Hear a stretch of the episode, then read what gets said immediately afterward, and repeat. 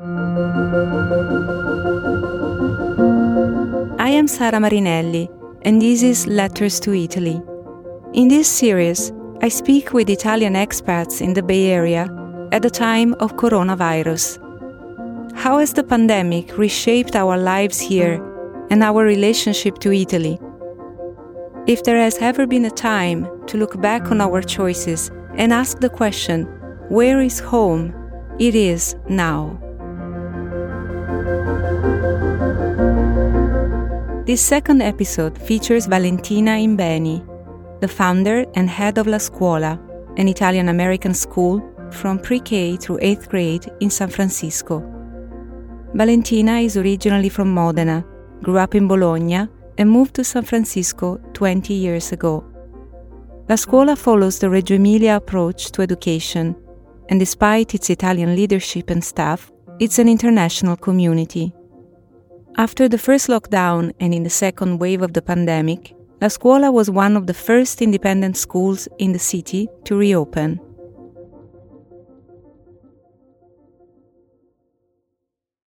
I started La Scuola. I'm, I'm the founding head of school and I started it in 2007.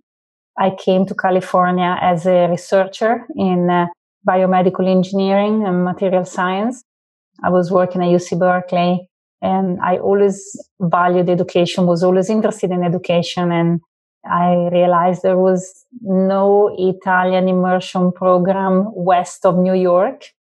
And for an area like the Bay Area and a city like San Francisco with so much Italian American history, it seemed like a shame. We had a French school, a German school, a Chinese American school, uh, so many languages taught in the city of San Francisco except Italian, when this is a city that was partially started by Italians.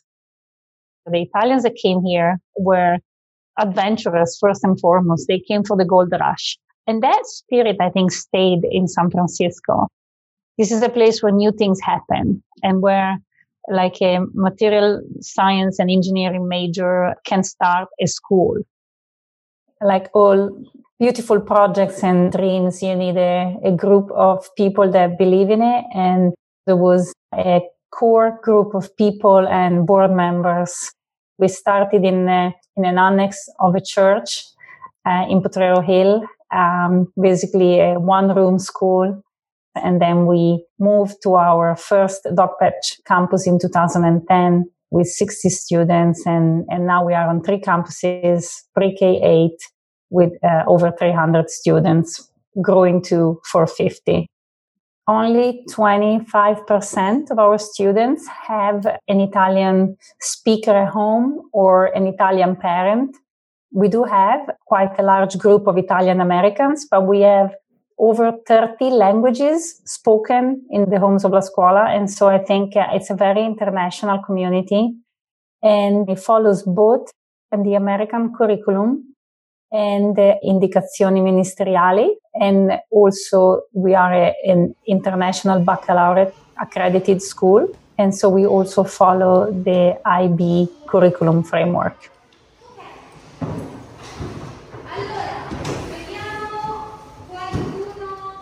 The pedagogy of La Scuola and Reggio Emilia and the IB is built on this idea of constructing knowledge with the student and the students are truly the protagonists of their own learning process. Educators are there to facilitate, and uh, it's kind of a shift from teaching to learning. And then we made like drawings of skeletons and then these paper frames. I made like flowers. We have sugar skulls. Yeah, Claire. I bring My the books heart. home and made the paper. Being an educator myself, I am inspired by the Reggio Emilia's approach of taking risks in learning and turning mistakes into pedagogical opportunities. I am well aware of the challenges of remote teaching, which we educators had to learn in a week or so at the onset of the pandemic. But I can hardly imagine the many decisions a head of a school must take at an even faster pace in order to make the switch happen. I asked Valentina what kind of risks and decisions she had to take on. initially when this started to happen back in March, for us Italians, we, we could all see what was happening in Italy. We were a lot more aware than some of our fellow citizens and even my colleagues, you know, heads of other independent schools. Many of them just continue to believe that, okay, this is happening over there. This is not affecting us. I don't think they saw it coming as much as we did. So in February, I was already looking at this and thinking about when, not if, when it, it would come to the United States. I think that really helped me psychologically. I think I had more time to prepare. The challenge was to prepare people, the people around me, without causing panic to carry my own community with so many different needs. You know, the parents had needs and the faculty had needs.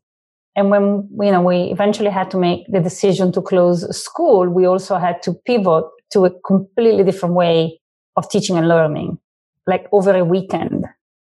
We closed on March 17th. This is when we called, you know, closure. And eventually then this is when also the city of San Francisco then announced a lockdown. My fellow San Franciscans, the new public health order that we're announcing will require San Franciscans to remain at home for your safety and the safety of those around you. This will go into effect through April 7th. Basically, we closed on Friday, and by Tuesday, we were up and running with remote learning. It was very, very stressful for the teachers, moving from like a daily connection with their students to being behind the screen. Teachers tried to keep the richness of the curriculum and the challenge was the hands-on activities uh, that were difficult to implement on zoom. I think the teachers tried very hard to do that with uh, manipulatives that they had sending materials home and for the little ones anything from puppet shows music to using art as a way of connecting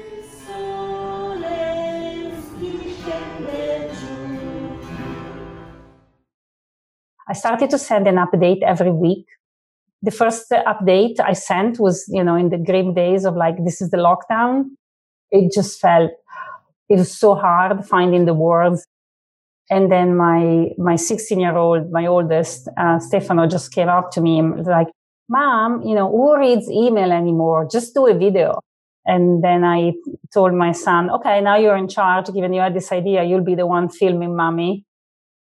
Ciao la scuola a warm hello to all of our students, parents, faculty, staff, and friends in our La Scuola community. This is only the first day apart, and if you're like, and so we did this first video, and I got just this overwhelming response of like, you know, thank you for being there for us, and and so this is how we have been keeping in touch with our community. And very importantly, if you are experiencing any hardship, know that we are here to help. If you haven't already reached out, please do so. Breaking news on KPIX 5 and streaming on CBSN Bay Area. Bay Area schools are extending closures until the 1st of May. County health officers and county superintendents have decided together to extend the closures and student dismissals. The closures cover six Bay Area counties. When it became clear that, you know, we were going to be closed for some time, but then eventually we would be able to reopen. This is when the community started to split into a very large group of people who wanted to come back to school and a very small group of people who were just scared. So for me, maybe it was interesting to also listen to the conversation in the United States around equity and why schools should not open because of equity and teachers not wanting to come back to school. And the conversation in Europe was exactly the opposite because of equity, because we want to be an equitable society, we must get kids back in school. Because in a situation where children are at home, parents who have more means or more flexible jobs will be able to support their students at home, will be able to pay for a tutor. We also have families in our society and even in our school where actually the parents were never able to stay home. You know, if you have delivery people, essential workers were working during the lockdown. And so I think it was very important for me to remind the community that we are also serving those families. and that the students, the children need to be together. This isolation, this being at home, this not being connected to one another really affected them. What I hear in Valentina's words is the passion and compassion behind her choice and effort to defend her values and the community she has built. Educators are also essential workers, she claimed in the conversations with families and authorities who were against reopening. The city of San Francisco made it very hard initially for us to open. It was a really difficult process. It, we had to apply for this waiver. We had to put together a lot of documentation. They kept postponing the waiver. They kept making it harder for private schools to open because they knew the public schools were not opening. And so we fought really hard to be able to open. And when the families were seeing this back and forth, when they knew that different states in the in the US that would open, then they just went there. So it's been really hard. Now we're trying to rebuild enrollment to the best of our ability. Despite the fact that some families were content and others were not, La Scuola's reopening, with due safety measures and reduced enrollments, occurred in August 2020, starting with preschool and higher grades following in September and October. Like me, Valentina did not visit Italy throughout the year and longed to be there during the crisis. It was very hard not to be able to go home. Many of our faculty members have not been home since last Christmas. Uh, some of them are on visas, which means now with the new regulations, they also cannot leave the country because if they leave the United States, even though they have a valid visa, they cannot come back.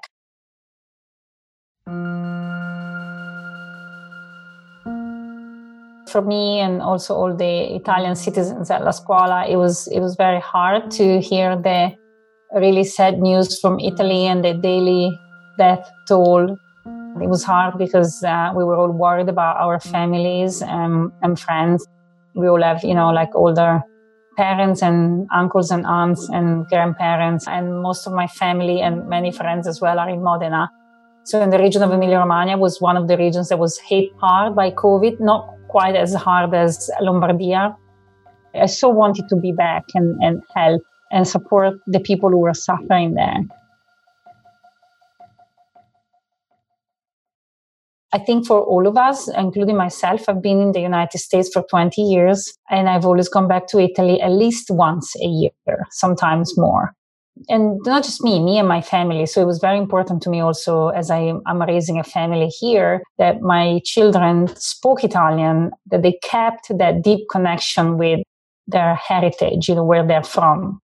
And I realized that I have been able to live in the United States for so long because I was able to go back every year and recharge, you know, and I think refill my, my Italianness by being there. I relate to our need to recharge, to reconnect at least once a year. When you live abroad for so long, your sense of identity shifts and expands, but it can also fracture. You end up drawing a partition between past and present and you look for ways to bridge where you were and where you are, and to keep these aspects of yourself jointed. I think I still, at heart, always identify as Italian. When I think of home, I think of Italy, even though I've been in San Francisco for 20 years. I think I've learned to love Italy even more, uh, being away from it. I always thought I would go back to Italy one day. And after 20 years, I did find myself thinking, is this the time? Is this the time for me uh, to go back? But what kept me here was La Scuola. Uh, there is a community here that needs me, and you don't quit when it's hard. You stay when it's hard. And you have to be there for your people, your community. And I knew that this would not be the right time for me to go. Selfishly, I would have gone home but I couldn't do it just yet.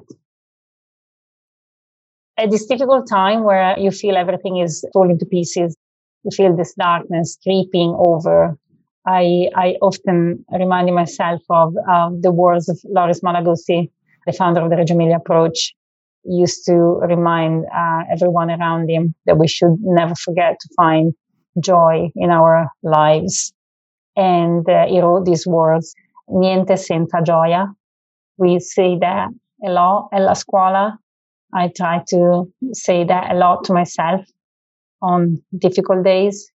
We must find the joy, even in the small things that we do every day.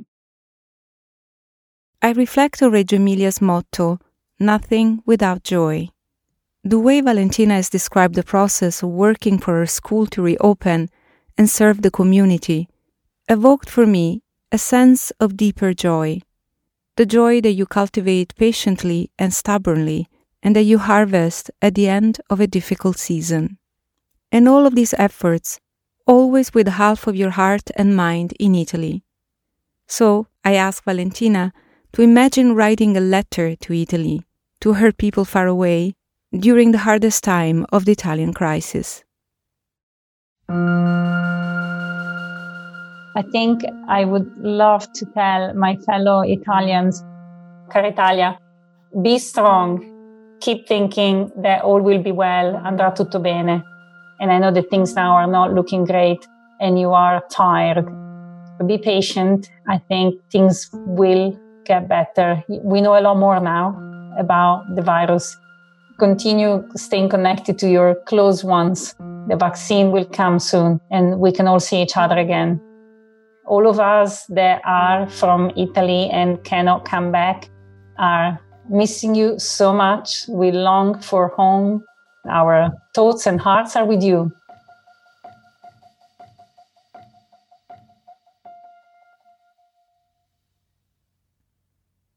Since we recorded this conversation, Valentina has planned to visit her family and friends in Italy this summer. Since reopening in early fall 2020, La Scuola's teaching modality has been in person every day, with remote learning to accommodate some families' needs. La Scuola also created a COVID 19 relief fund to support families directly impacted by the pandemic. You can find out more about La Scuola at www.lascuolasf.org.